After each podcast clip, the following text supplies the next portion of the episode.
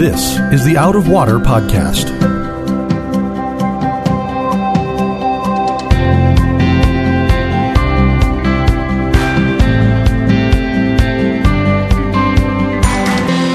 Out of Water is a production of Rio Vista Community Church in Fort Lauderdale, Florida. You can find it on Apple Podcasts, Google Podcasts, or Spotify. If you like what you hear, please subscribe and tell a friend to help them find Out of Water also. So we're back, and uh, this is part two of our episode on uh, Isaiah, the uh, week three of Isaiah, talking about Hezekiah and the siege of Jerusalem and what's going on there. Uh, if you missed part one, this is really going to be confusing because we're just picking right up where we left off. So go back and listen to part one of this episode. Uh, and we just didn't want to give you something that was longer than an hour to listen to. We wanted to try to keep it within that time frame. Uh, but now we're going to move into chapter 37 and see what Hezekiah's response is to this rambling, but well constructed. It certainly was rambling, but it was very well constructed. And I think, I'm going to say, should have been, by human standards, very effective attempt mm-hmm. by the Rabshakeh to convince the, the Hebrews, convince Hezekiah and his to, to give up, to give in. Um, and they just remain silent. You know, their trust is in God. So. Yeah, there's a reason the Rabshakeh had his office I mean, he's very skilled at kind of provoking all the impulses of men. And so the fact that Hezekiah's counselors came back, you know, even with clothes torn yeah. and in absolute fear of what are we going to do? How are we going to make it through this? Um, you know, the fact that they were tearing their clothes shows you he, he made a pretty good case. Yep. you know, they were, they were like, oh my goodness, like, what do we do? They knew the situation was serious, that's for sure. Yeah. So, chapter 37, verse 1 says, And so it was, when King Hezekiah heard it, that he tore his clothes like they did, covered himself with sackcloth, and went into the house of the Lord. His first impulse was to go into the house of the Lord. Oh, well, I mean, he did cover himself with mm-hmm. sackcloth first, but um, now that sackcloth again that is a, a, we talked about this with, in the last bit with the tearing of the clothes, but again, that's like a he's grieving, he's mourning. It's it's mm-hmm. it's it's yeah, very it's, deep emotion and a deep need. In the ancient world, they were smart and they knew that physical things connected to spiritual things. And so, you know, the practice of fasting, for instance, why do you fast? In part, you fast because when you think, man, I'm hungry. Oh, but wait, I can't eat. I need to go get my satisfaction from the Lord. So I'm going to pray. Like the hunger pains reminded you to divert your eyes to the Lord sackcloth is the same kind of thing. If you've ever if you've ever had sackcloth on your skin or burlap or something like that, it's itchy. It's miserable. Yeah. You can't stand it. And you don't get used to it by the way. It just keeps itching you and scratching you at different parts of your back. And so what is it doing? All the time, you're like, I want to take this off. this is not comfortable. But every time it itches, every time it scratches, what is it doing? It's reminding you of your distress. Mm-hmm.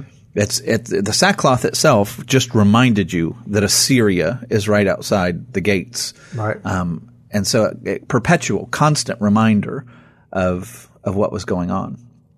And by the way, when it says he went into the house of the Lord, all the commentaries will agree. He's not actually going inside the temple. When it talks about into the house of the Lord, that also means the courtyards. Right. Um, so you remember King Uzziah from a few episodes ago was was really bold and proud and said, "I deserve to be in the house of the Lord," even though kings or anybody who wasn't a Levite was prohibited from going sure. into the temple. So he's not actually going into the physical temple; he's yeah. going into the courts. Yeah, he went to he went to where uh, a Hebrew man would be allowed to go. Correct. Yeah. Um, and so after he goes into the house of the Lord wearing sackcloth, verse two tells us that then he sent Eliakim who was over the household, Shebna the scribe, and the elders of the priests, covered with sackcloth, all of them, to Isaiah the prophet, the son of Amos. That's like, we're going to reach out to get the word of the Lord. It's like, mm-hmm. I'm going to the house of the Lord, and now I need to hear the word of the Lord, and I know that Isaiah is going to have the word of the Lord.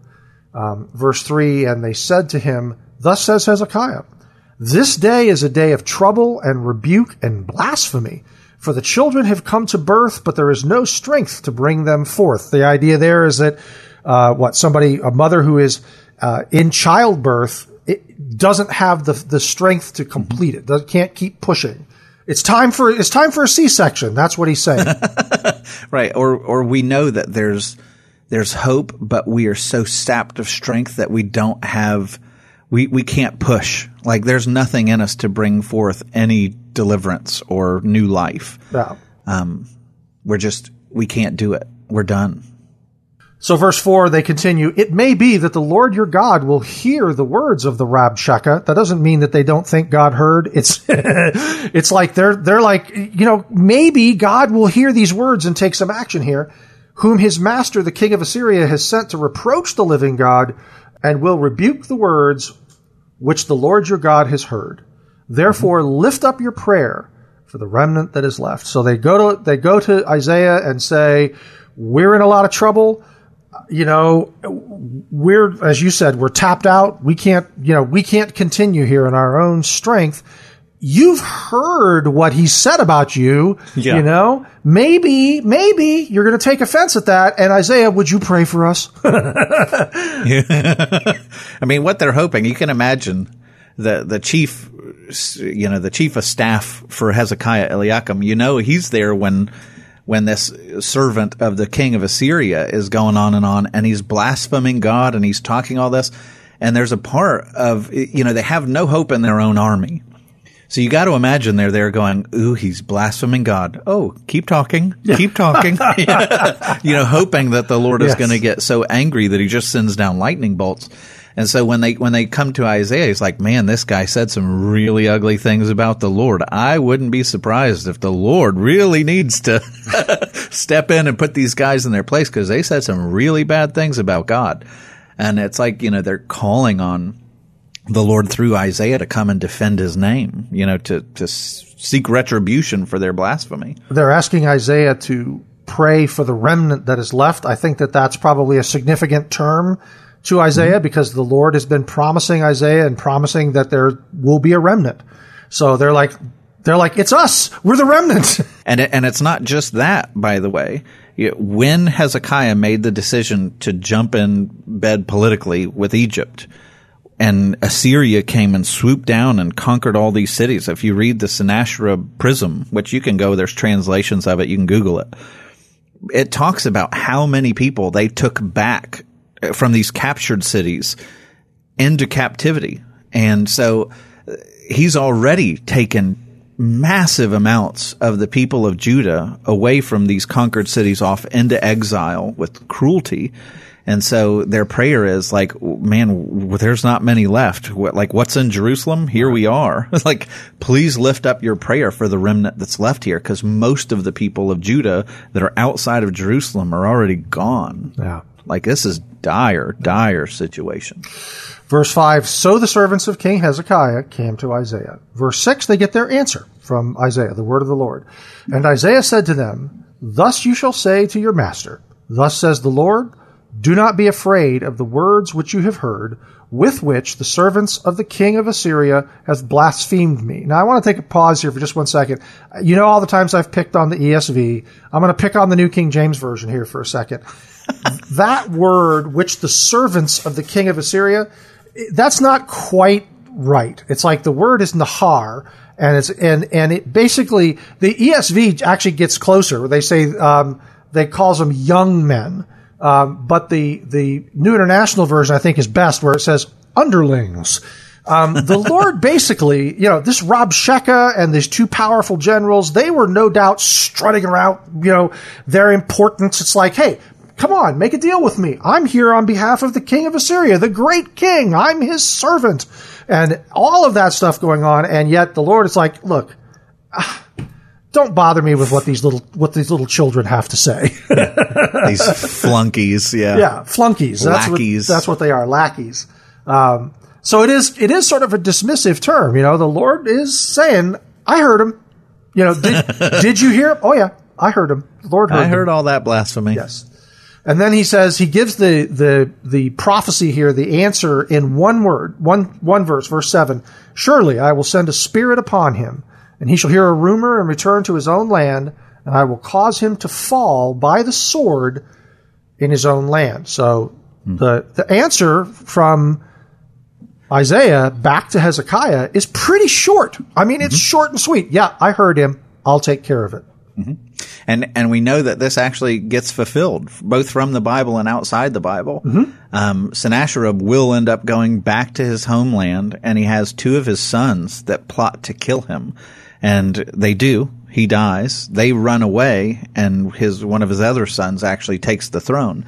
But right when he gets back from what we're going to see later on in the chapter, the reason why he goes back to his homeland, when he goes, he is murdered by his own kids. So verse 8 uh, tells us, Then the Rabshakeh returned and found the king of Assyria warring against Libnah, for he heard that he had departed from Lachish. Um, and the king heard concerning Tirhakah, uh, these names are going to kill me, Sam.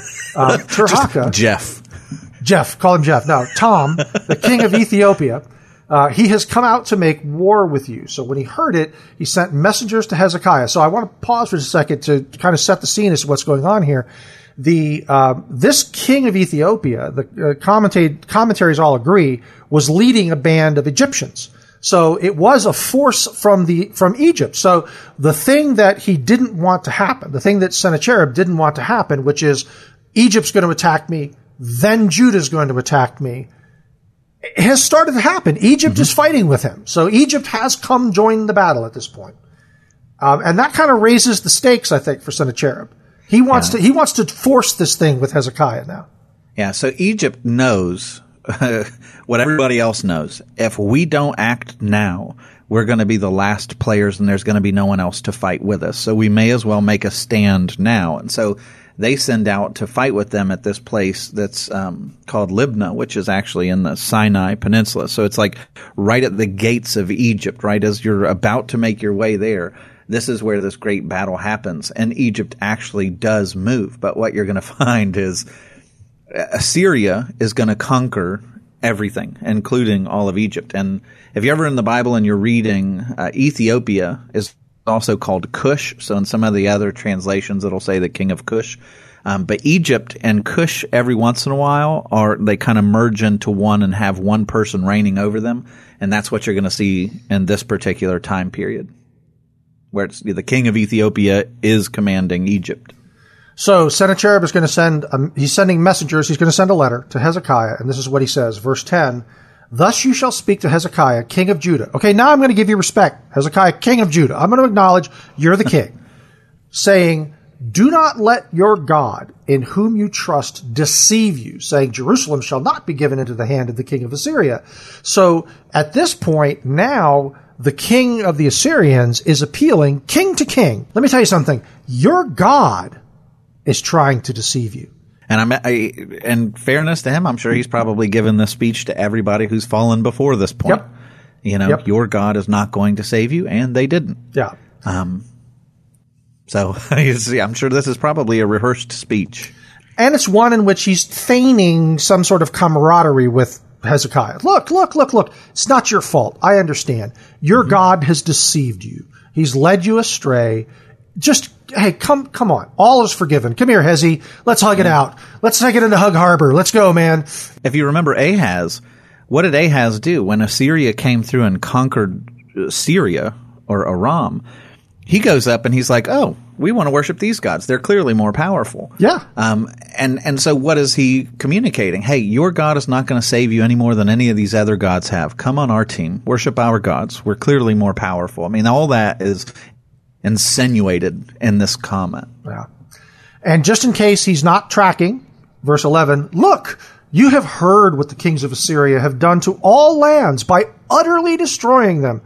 And shall you be delivered? Like, you know our reputation. We've earned it.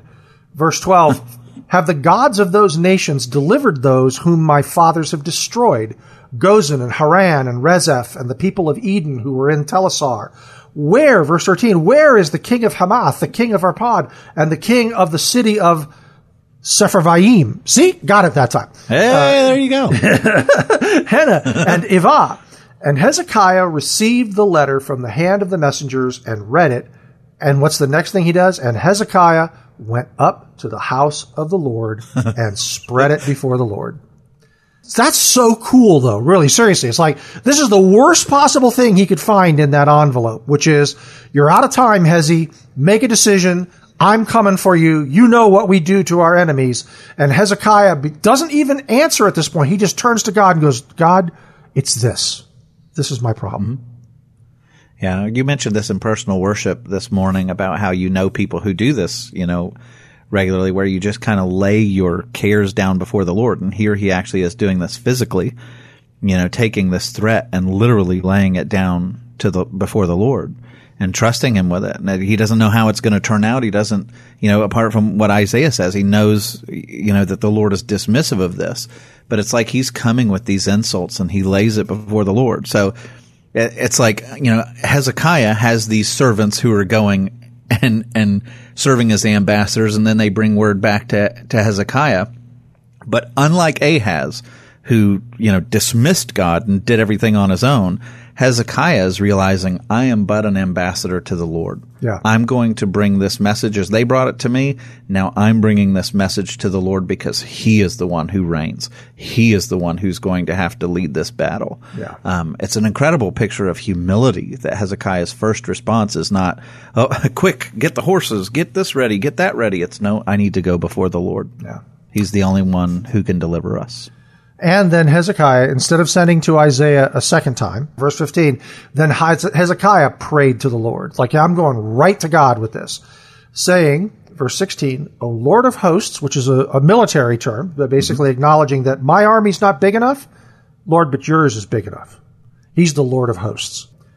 God of Israel, the one who dwells between the cherubim, you are God, you alone of all the kingdoms of the earth. You have made heaven and earth. Incline your ear, O Lord, and hear.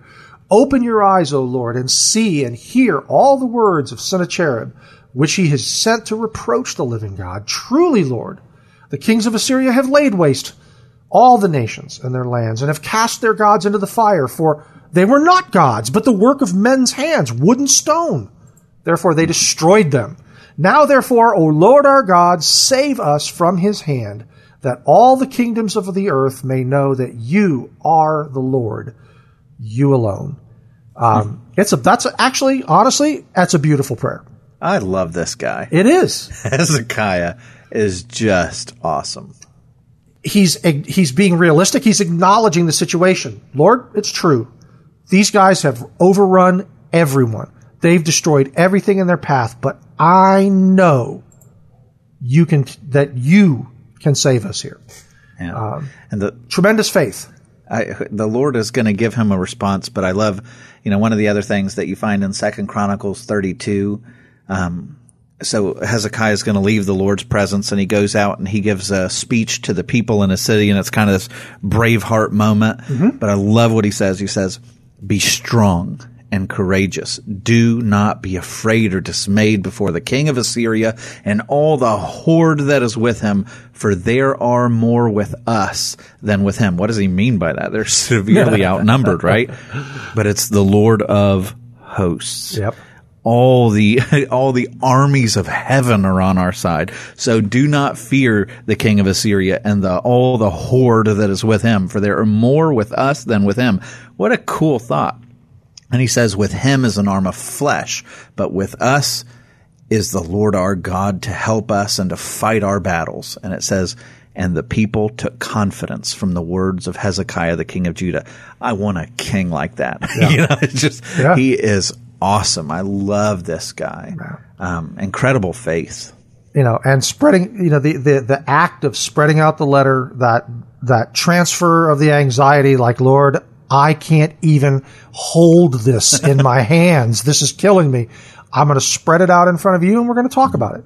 Um, and he pours out his heart to God. Um, yeah. I think that it's, I think it's a great prayer because, it, you know, one of the things that is really true here is that if you look at this prayer, Hezekiah doesn't ask him for anything. Mm-hmm. Hezekiah doesn't like, he doesn't run through the details. He, he acknowledges before the Lord what this is about. The Assyrians are coming. But then what he does is he worships God in his prayer. He, he recites in his prayer who God is. He's the creator. He alone is God. He's the Lord of hosts. He's the living one. What he's doing there is just worshiping God in mm-hmm. prayer. Yeah. and all of the ways that they have tried to cast fear into our hearts by pointing at how all the other gods have failed.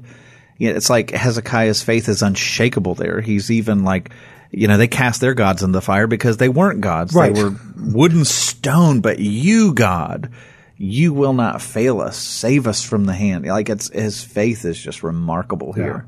Uh, and that was a, that was one thing that you know, when we talk about ancient history, ancient peoples, every every group seemed to have their own set of gods. And one of the things that was always true was, although I didn't have to worship the other guy's gods, I didn't have to like say anything nice about the other guy's gods.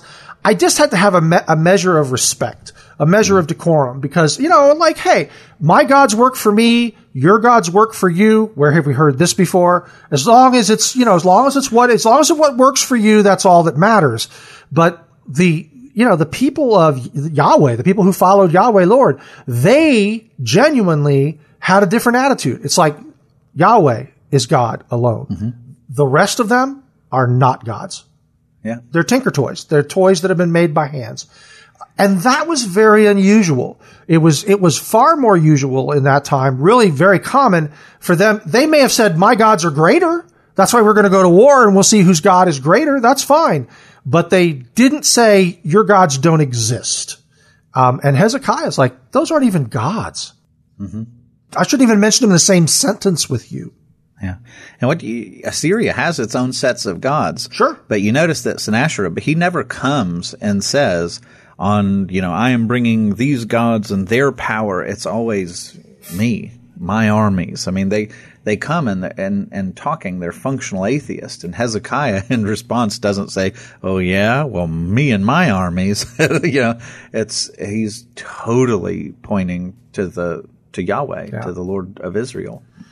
Then something nice happens here, Sam. Hezekiah doesn't have to wait. Isaiah sends him an answer. It says, Then Isaiah, the son of Amos, sent to Hezekiah saying, Thus says the Lord God of Israel, because you have prayed to me against Sennacherib, king of Assyria, this is the word which the Lord has spoken concerning him. It's like, can you imagine for just one second what a moment of exhale that would be? It's like, God heard my prayer. Mm-hmm. God That heard my be- prayer. That would be super powerful. Yeah. I mean, at that moment, I could just imagine the feeling of the tension draining out through the soles of his feet, Yeah. where Hezekiah says, God heard me. You know, there's something else here that just dawned on me. So this is straight from brain to mouth. Um, That's okay. maybe it'll, maybe it'll get edited. Then we'll see. But I love, you know, what does the Lord do here? He doesn't, it would be cool if he responded directly to Hezekiah, but I think he's also teaching us something here. And that, you know, Isaiah holds an office that is purely spiritual. You know, he's, he's a prophet, where Hezekiah is a person of power. He represents the state. And when God gives the response to Hezekiah, he holds the spiritual office to give guidance to the political office. Mm-hmm. So it's like he goes to Isaiah and says, in your role, you are to then speak to the political role. And he holds it above. And I, you know, I think that might be instructive even, even still to this day that when, when we look in our country and we're wondering where salvation comes from, for the love of Pete, it is going to come through the prophetic voice of the church preaching the gospel, not the halls of Congress or the White House. And I think it's fascinating that God comes and wants Hezekiah to know, I speak through Isaiah. Um, I, I'm giving dignity to the prophetic office of my people, my church, um, to hold sway here. And I think that's intentional. And I think it applies to us too. So let's see what uh, Isaiah responds with. Uh, sort of a po- it's a poem, is what you know. He's it's in a poetic form. Um, but let's look at what he says first to Sennacherib. Then there's a message to Hezekiah in there. But let's start with what he's saying first to Sennacherib. This is what's this is his prophecy concerning him. The virgin, the daughter of Zion, has despised you, laughed you to scorn. The daughter of Jerusalem has shaken her head behind your back. Whom have you reproached and blasphemed? Against whom have you raised your voice and lifted up your eyes on high? Against the Holy One of Israel. That's great right there because the, he's, he's starting off by saying, you know what? You think Jerusalem is scared of you, but they're laughing. Do you know why they're laughing? Because they know who you've picked a fight with. That's cool. You know? That's awesome. It's like they're thinking, oh man, you've done it now. Yeah. You know? you know, during those negotiations, they're like, keep talking, keep Yeah. talking. Yeah. keep blaspheming. And the Lord is acknowledging, you know what? Against whom have you raised your voice? Against the Holy One of Israel. Verse 24, by your servants you have reproached the Lord and said, by the multitude of my chariots I have come up to the height of the mountains, to the limits of Lebanon. He's boasting here. Sennacherib is boasting. I will cut down its tall cedars and its choice cypress trees. I will enter its farthest height to its fruitful forest. I'm going to take whatever I want of the, of the natural resources you have. The things you think make you wealthy, I'm taking them. This is boastful behavior by the Assyrians. I have dug and drunk water, and with the soles of my feet I have dried up all the brooks of defense.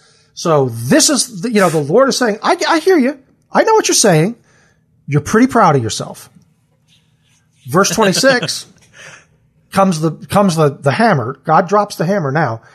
Did you not hear long ago how I made it from ancient times that I formed it? Now I have brought it to pass that you should be for crushing fortified cities into heaps of ruins. Therefore their inhabitants had little power.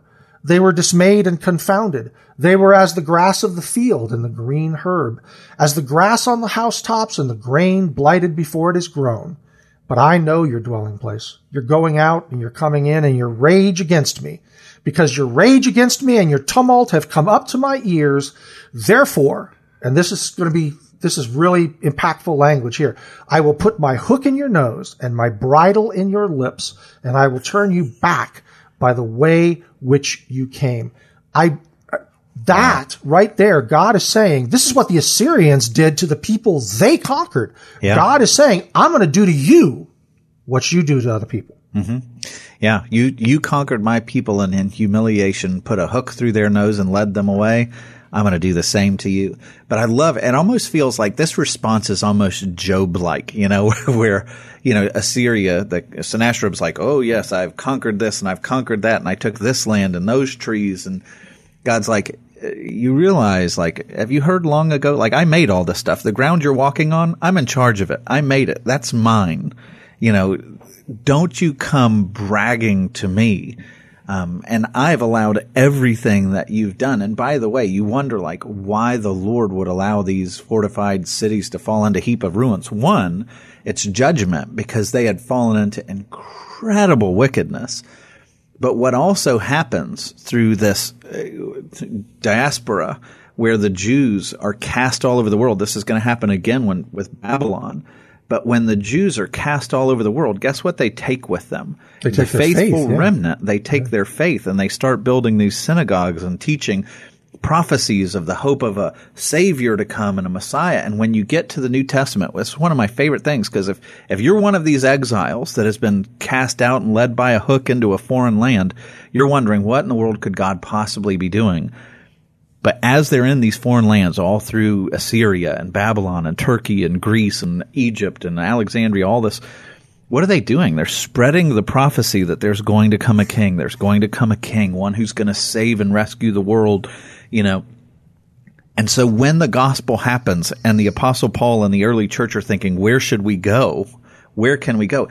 Every place they go, guess what they find? They find synagogues in all of these cities that have been teaching that a savior's coming. And it's like all these lands have just been soaking in the kerosene of the hope of a savior for centuries. And when the hmm. gospel comes and the apostles go out, just the slightest spark sets the world on fire. So even God allowing this, you wonder what's his purpose here? What's he doing? He is setting the stage for his kingdom through the gospel to explode. There's no way in the world any of these exiles could have seen that. They had no idea what God was possibly doing through their pain, through their suffering, through their exile. And yet God had his purposes. So when he says, I've allowed you to do this for my ends. We go, what could those ends possibly be? Man, the Lord is a master strategist and he is preparing the kingdom of God to overtake the world through his son. And, and it's very definitely true that the church has the has always grown best. The word has spread best under persecution. Yeah, no doubt. No doubt. You know, it's when we don't have hope in anything else um, that the Lord comes along and and shows us that He's the one that can be relied on. Um, this is a great. It's a great speech because he basically goes through. He ticks all the boxes here. He's like, "Look, I hear you. I understand what you're boasting about. You have no idea who you're dealing with, but I'm going to tell you what's going to happen to you. I'm going to put my hook through your nose at the end." and then he has a word for Hezekiah. In verse 30, there's a pivot here. This shall be a sign to you, speaking now to Hezekiah you shall eat this year such as grows of itself. In other words, the food you're going to get this year is not going to be crops and livestock, but there's going to be sufficient food in what grows wild. You're not going to starve. You're going to find enough to eat there in the land. And the second year, what springs from the same? Second year, same as the first. And in the third year, sow and reap, plant vineyards and eat the fruit of them. God is giving this prophecy to him that's saying within three years, you guys are going to be once again growing crops, eating your own food. You know, you're going to be restored mm-hmm. back to fruitfulness here within three years. Yeah. That's going to be a sign to them. I mean, it's the Lord is making a prophecy here. If that doesn't happen, Sam, they're going to know God isn't true. But yeah, yeah, this is a bold statement. But one of the, and I don't want to sit on this for a moment, but one of the things you find in Scripture is God's deliverance always comes on threes. So it's the third year that Judah, in a sense, has this resurrection. Uh, and you find the third, you'll find it other places in Hezekiah's life, but that's not an accident. It's pointing you to something. Yeah. Um, verse 31 And the remnant who have escaped of the house of Judah shall again take root downward and bear fruit upward. For out of Jerusalem shall go a remnant, and those who escape from Mount Zion, the zeal of the Lord of hosts will do this. Yeah, that's what we were talking about. Yeah. You know, they're gonna, they're gonna take root downward. Those that have been taken away from the house of Judah, they're gonna take root downward. They're gonna dig in, but eventually fruit will bear upward. Yeah. You know, this is not in vain. This, this suffering is not in vain. Yeah. And it's going to be done because of the zeal, God's zeal for his people. Yeah. You know, it's, it's God is doing it on behalf of his people. So then, the Lord is going to finish this up by really laying down the smack on our friend Sennacherib. Verse 33, Therefore thus says the Lord concerning the king of Assyria, He shall not come into this city, nor shoot an arrow there, nor come before it with shield, nor build a siege mound against it. By the way that he came, by the same he shall return, and he shall not come into this city, says the Lord. Verse 35, For I will defend this city to save it. Why? For my own sake and for my servant David's sake. That, again, if I'm Hezekiah at that point, I'm just going to collapse in the chair and say, okay. You're jumping and fist pumping in the air. It's I love when God talks smack like this. It's going to be good. I mean, the yes. Lord's like, the Lord's like, not only are you not going to lose, there's not going to be a fight. He's not going to touch you. He's not even going to shoot an arrow over the wall or build a siege mound. Nothing. Yeah. Yeah, He's not going to do anything. Hezekiah. I got this. Yeah. I got this. Yeah. Um, uh, that's that. powerful, you know, because it is, it's not, hey, you know what? You fight as hard as you can and I'll come alongside you and by the skin of our teeth together, we'll make it. No, the Lord is confidently telling Hezekiah, don't worry about it. I got this. Guy's not even coming through the door. Not even going to shoot an arrow in your city. Gosh, you imagine the relief Hezekiah has to be feeling. I mean, because, like I said, tail of the tape, disaster yeah. is certain. And here God is saying, not even an arrow is coming. I got this. Yeah. I mean, he's just, Hezekiah's got to be just leaping up. It's like, you know, they've, they've awakened this, you know, powerful force that has been silent to this point seemingly. And now it's like, it's on. It's on. At verse 36, we see what the Lord does. Then the angel of the Lord went out and killed in the camp of the Assyrians 185,000. And when people arose early in the morning, there were the corpses, all dead. So, so Sennacherib, king of Assyria, departed and went away, returned home, and remained at Nineveh. Now it came to pass, as he was worshipping in the house of Nisroch, his god, that his sons Adrammelech, I'm going with that, and Sharezer, Shar- Sharezer, Sharezer, we're going with Sharezer, struck him down with the sword and they escaped into the land of Ararat. Then Esarhaddon, there we're going with that one. I'm working on these. Esarhaddon. Esarhaddon, okay. I gave it a long E, but So, right. so one of the little tidbits of useless information. Sure. If you've ever watched the movie Contact, Yes. you remember the the wealthy benefactor who funds everything. His name is S. R. Hadden. Oh, It's it's a little toy they're playing with this name. oh, that's Haddon. interesting. I didn't know that. Uh, I'll have to uh, watch the movie. I've only watched the movie once, I think, but it was a good movie. I thought I enjoyed it. Yeah. I like sci-fi flicks like that. Um, but then Esser Esarhaddon, his son, uh, reigned in his place. So, you know, it's interesting because we, we talk about, you know, hey, are these things historical? Do they? Is there any? Re- Seems to me that if 185,000 Assyrians died, there should be some record of it. Mm-hmm. The interesting thing is, I did a little digging into this, and there are historical records about, and although it doesn't say the angel of the Lord came and slew the Assyrians, mm-hmm. there is record of something from this time period that talks about a great plague, which they blamed on rats or mice or something, you know, had, had sickened and killed a bunch of the Assyrians. Um, which, if you think about it, the Assyrians aren't going to go back home and go, the angel of the Lord killed us. For one thing, he killed everybody. The rest of you were asleep. You didn't see it. Um, but, you know, it's, but there does seem to be, have been something that befell their army that wiped out an awful lot of them. Yeah, so you have two two different sources at least that make reference to this before Jesus. So so in between the time of um, you know Hezekiah and Sennacherib, all the way down in all the BC years, you have two different sources that give accounts of this. One of them is Herodotus, who's considered you know the father of Greek history, and he talks about how in the middle of the night. Now he it's less divine in his telling is that mice came through and they chewed up all the bows and shields and everything else. And then they were made easy to rout and they were entirely wiped out by the army. That's Sennacherib's and, and some of that is plague from the mice and all this stuff. But anyway, what Herodotus notes is an unbelievable, miraculous victory happened when there should have been no chance of Assyria winning. So that's one of them. But then there's another one, um, a guy named Berosus Chaldeus, who's writing in the third century BC, and he writes this that the gods sent a pestilential, I'm quoting him, the gods sent a pestilential distemper, so some kind of pestilence through mice or whatever he's arguing, upon Sennacherib's army, and on the very first night of the siege, a hundred fourscore and five thousand, which if you do, you know, fourscore and five thousand, see, a hundred, four, a score is twenty, so one hundred, fourscore, that's eighty, and five thousand, which comes to the exact number of one hundred eighty-five thousand with their captains and their generals were destroyed, and being in great fear for his whole army, he fled with the rest of his forces to his own kingdom, to his city Nineveh. So you've got Herodotus, who mentions some kind of miraculous victory. You've got Berosus Chaldeus, who uh, almost gives, you know, the precise account of this.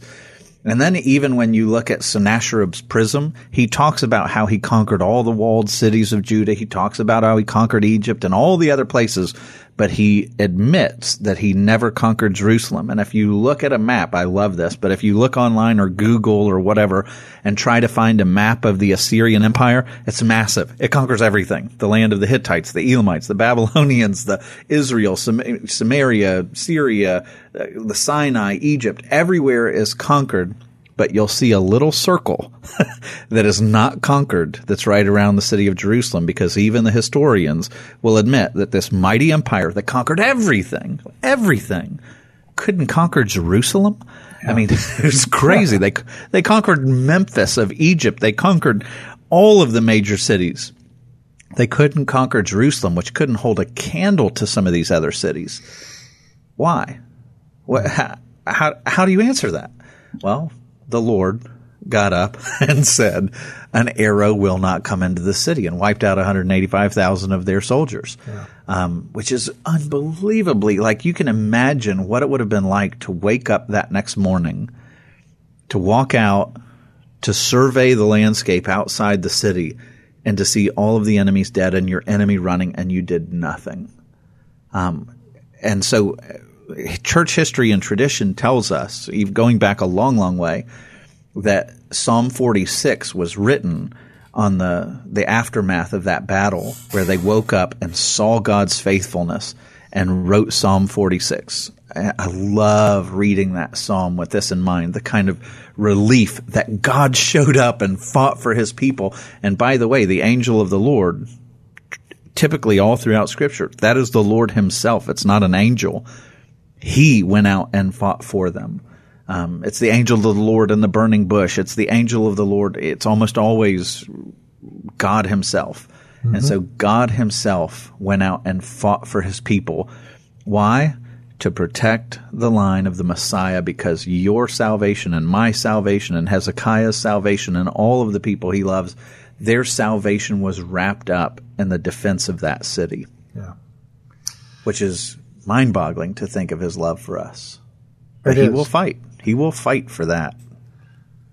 And when we have these things like this particular story where um, there is a, there is a very uh, a, a, miraculous, let's say, certainly certainly unlikely on a scale that pr- approaches the miraculous uh, thing that happened, which is the Assyrian army would be turned back from Jerusalem.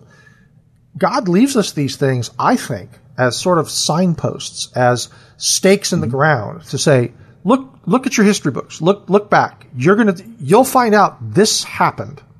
I did mm-hmm. this. You know, it's like, it's one of those things where some of the things the Lord does, like this thing here, you look at it, you go, well, that'll leave a mark. and it did. You know, yeah. it left a mark. There's ways that we can verify that this remarkable thing happened, that the Assyrians were turned back from Jerusalem and never conquered it. Um, that I think is the purpose of these things. You know, it's like the Lord puts those details in there, tells us these stories, leaves them there for us so that they can be an encouragement to our faith, so that we can know He is the God who acts to preserve His people and His, and as you said, to preserve the Messiah, the line of the Messiah and our salvation. Um, what I was going to mention here at the end of this is that um, the commentaries that I read all agreed about this. They said that between verse 37 and verse 38, which is why it starts with now it came to pass, that about 20 years passed. So that was something that I found, yeah, I kind of scratched my head a little bit. And, and this is, I don't really have an answer for it. So this is mouth to brain, you know, like we were saying before. May not be the, may not be the most clever words that come out of my mouth today. Um, but for whatever reason, the Lord allowed some time to pass because there was a, there were two prophecies given about Sennacherib. One was I'm going to turn you away and lead you back, lead you out of here. Like I'm going to fall on you, do to you what you've been doing to other people, and that's what happened to him on that night. He got his army got destroyed and he got sent away. But if we forget, there was a there was a prophecy back in all the way back in verse seven of chapter thirty-seven here, where Isaiah said, "And he will die by the sword in his own land." Um, mm-hmm. And so there was a, there was like 20 years passed between that. And I just, there's, again, there's part of me, this is, again, Mark's, Mark's fanciful scripture interpretation, but I'm wondering that Sennacherib is, is about thinking, yeah, yeah, right. I'm going to die by the sword in my own land. He was wrong about that one. and then his sons kill him. Yeah. There's actually, um, I and I talked about this in uh, personal worship this week. It's free for history nerds. But there is a, there's a Jewish legend, uh, and it's just a legend. It's not in the Bible anywhere, but there's a Jewish legend that uh, when Sennacherib returned, that he became sort of obsessed with the idea of why is this God so powerful on behalf of the Hebrews? Why, you know, who is the, he was, I couldn't beat them. Their Lord fought for them. And that really rattled him, like he couldn't handle it. And so he started asking around, and somebody told him, well, their God favors them because Abraham was willing to sacrifice his own son. And that Sennacherib, based on that, said, well, okay, I'll get him to favor me twice as much. I'm going to kill two of mine. And the sons got word of it before he was able to do it, and those were the sons that killed him and fled. I have no idea if that is true, but the, the, the mere fact that there is this legend in Jewish history and the stunning irony of that I'm like, I'm yeah. hoping that turns out to be a true story.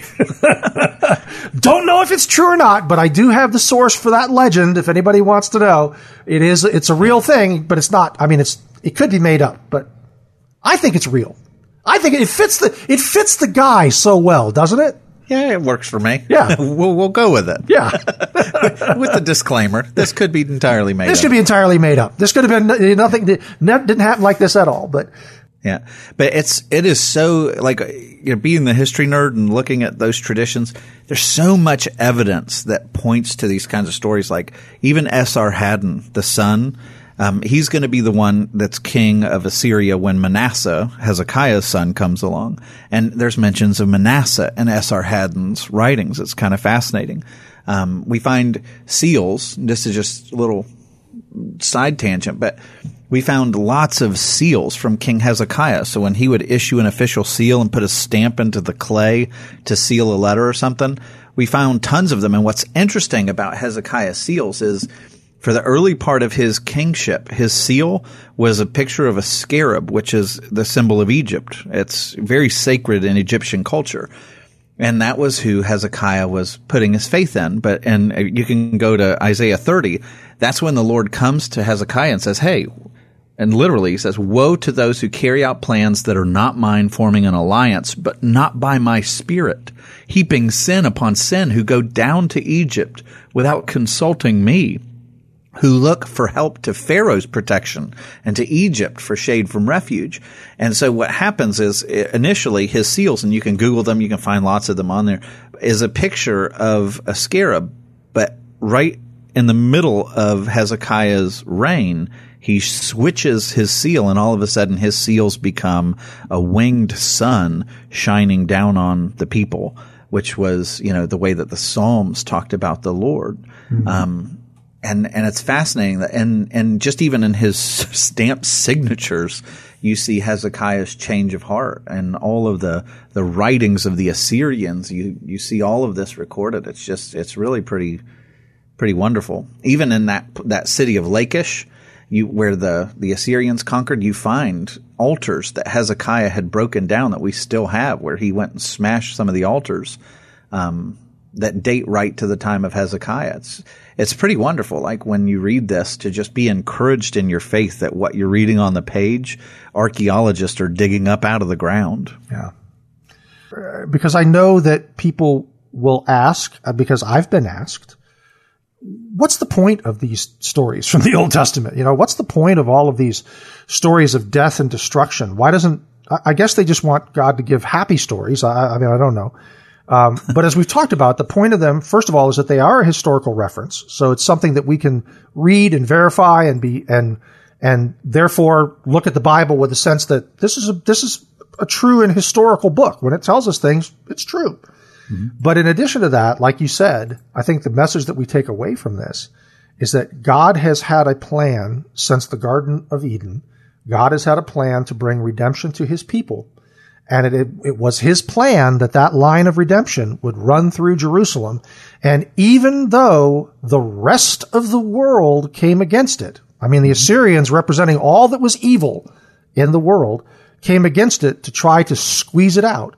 God would preserve a remnant because his son had to come, because that redemption that he promised back in Genesis 3 had to come through Jerusalem, through his yeah. people, through his, through David and through, and down through the lineage to, to Jesus. I mentioned this before, but when you read this story, when the Assyrians are camped outside of Jerusalem at risk, I mean, in the mind of God, who is sovereign, uh, you know, omniscient, he knows all things if they wipe out the line, God's promise is done. You know, he can't hold it anymore. And so your redemption would be wiped out. And how does the Lord respond to the prospect of your eternal life being wiped out by the Assyrians?